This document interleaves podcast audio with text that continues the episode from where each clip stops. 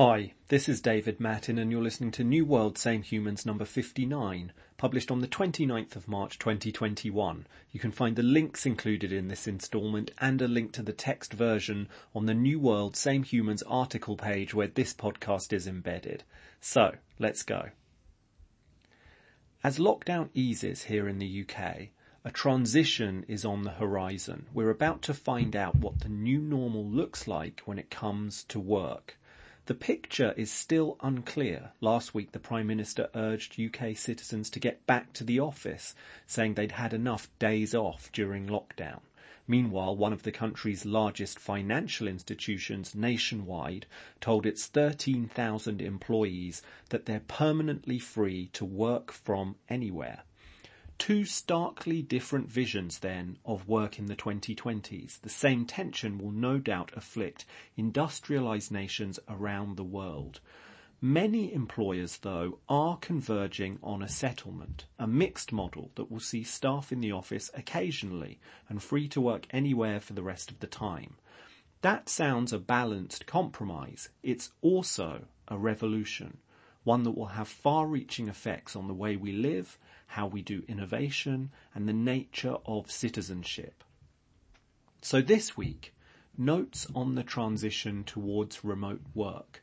I've examined the shift across four key dimensions, cities, education, creativity and innovation, citizens and states. For each dimension I've devised a short scenario built on a number of key predictions. In some future installment of New World Same Humans, I'm thinking 2025 at the earliest, I'll revisit the claims I make this week.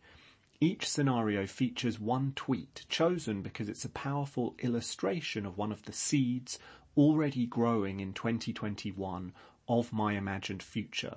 And if you navigate back to the article page where this podcast is embedded, you can see those tweets. A final note. These scenarios are undeniably focused on rich, industrialized nations where office work is predominant and many can work from home. The World Bank estimates that in low income countries only one in every 26 jobs can be done remotely. Those countries clearly will travel different paths and I hope to write about that in a later instalment. Cities. The lunchtime economy lands in the suburbs, Tier 2 cities compete for knowledge workers. New city states are born, first in the cloud and then in real life. Affluent knowledge workers will still regard proximity to a megacity as an indicator of prestige and relevance. But now free to appear in the office once a fortnight, those with families disperse to attractive outer ring suburbs and satellite towns in search of more space and a garden. That shift remakes the suburbs, higher prices, a new wave of automated convenience stores to serve the lunchtime economy, and co-working spaces to allow work from home laptop junkies to escape the children. Meanwhile, reduced demand for homes and office space in the inner city eases rents. After two decades of gentrification, bankers, lawyers, young people with rich parents, some inner city neighbourhoods are partially reclaimed by a genuine bohemianism. Artists, writers and actors put unused commercial and retail space to new and innovative use. But for millions of low-income workers tied to physical location, security guards, taxi drivers, care workers, inner city life is still a struggle. Some knowledge workers do depart their megacity altogether, mostly to smaller cities.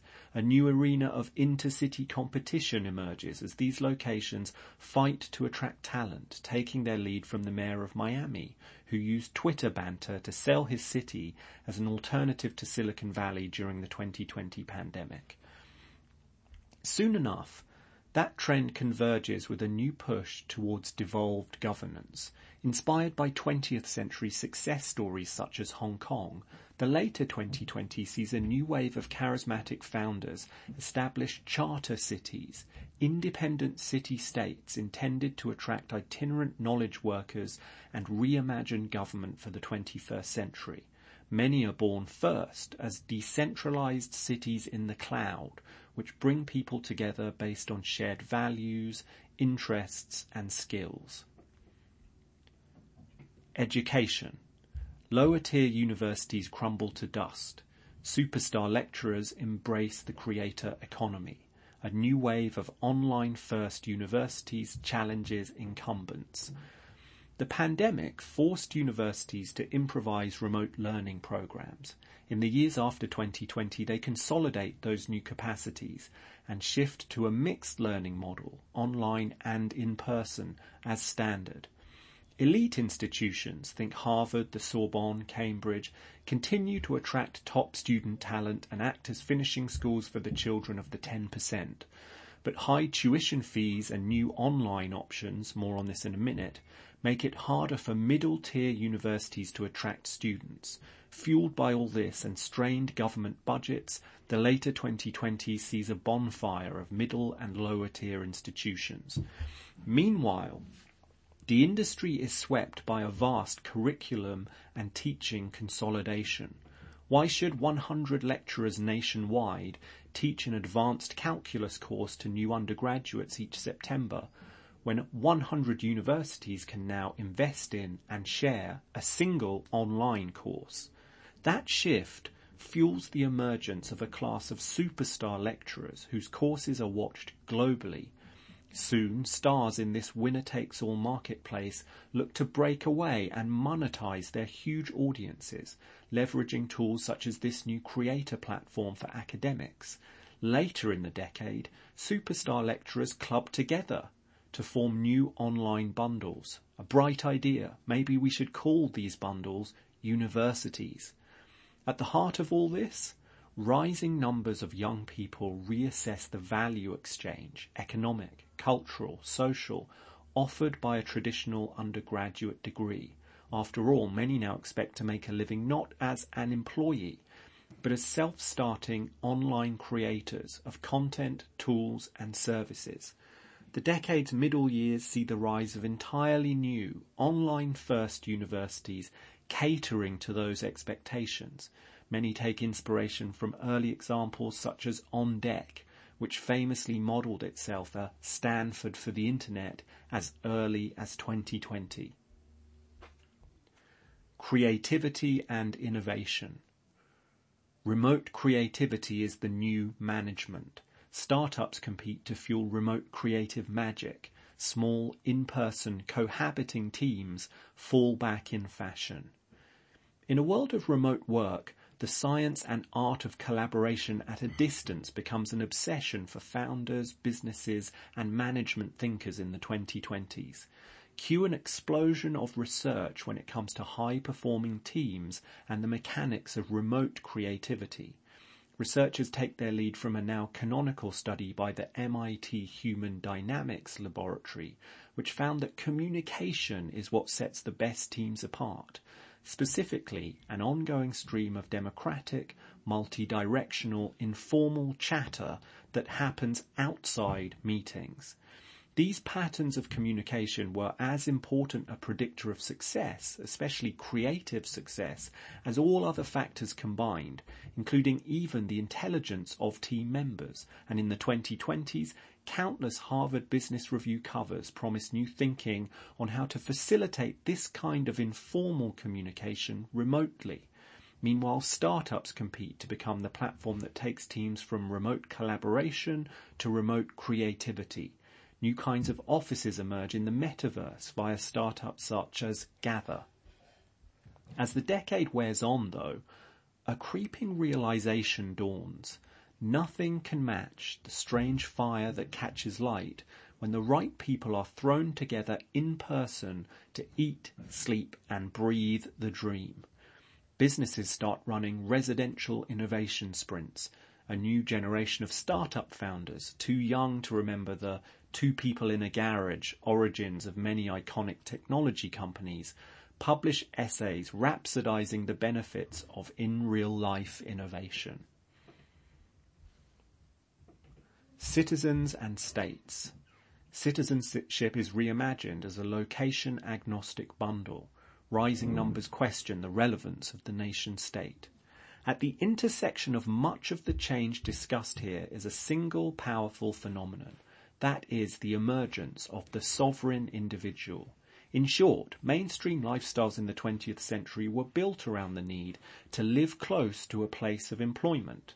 As that need falls away for many in the 2020s, fundamental questions about the relationship between individuals, places, and governments emerge into view. The decoupling of knowledge work and location and a proliferation of one person creator economy businesses fuels a new global class of itinerant workers who hop from city to city while working for the same employer or for themselves. To which country should these workers pay tax? Who funds their health care? A new conception of citizenship as a bundle of rights, responsibilities and benefits that citizens can take anywhere with them begins to emerge. By the end of the 2020s, the revolutionary idea that the nation state is no longer a workable unit of political organisation has begun a long march into the mainstream. But via these shifts, long running tensions around globalisation find new expression. The dividing line between those able to work from anywhere and those bound to one place becomes increasingly politicised Established knowledge workers in affluent countries must now compete against a global talent pool as employers seek accountants, designers and copywriters in cheaper markets. Those long familiar with the downsides of offshoring, from call centre staff to manufacturing workers, have little sympathy. By the end of the decade, politics is fundamentally polarised around those who have little use for the nation state and those who cleave to it more tightly than ever. Share your screen. Thanks for listening this week. One last request. If this week's instalment struck a chord, please consider forwarding the email to someone who'd also enjoy it. Or you can share the email across one of your social networks with a note on why you found it valuable. Just navigate back to the article page where this podcast is embedded and hit the share button. I'll be back on Wednesday with new week, same humans. Until then, be well.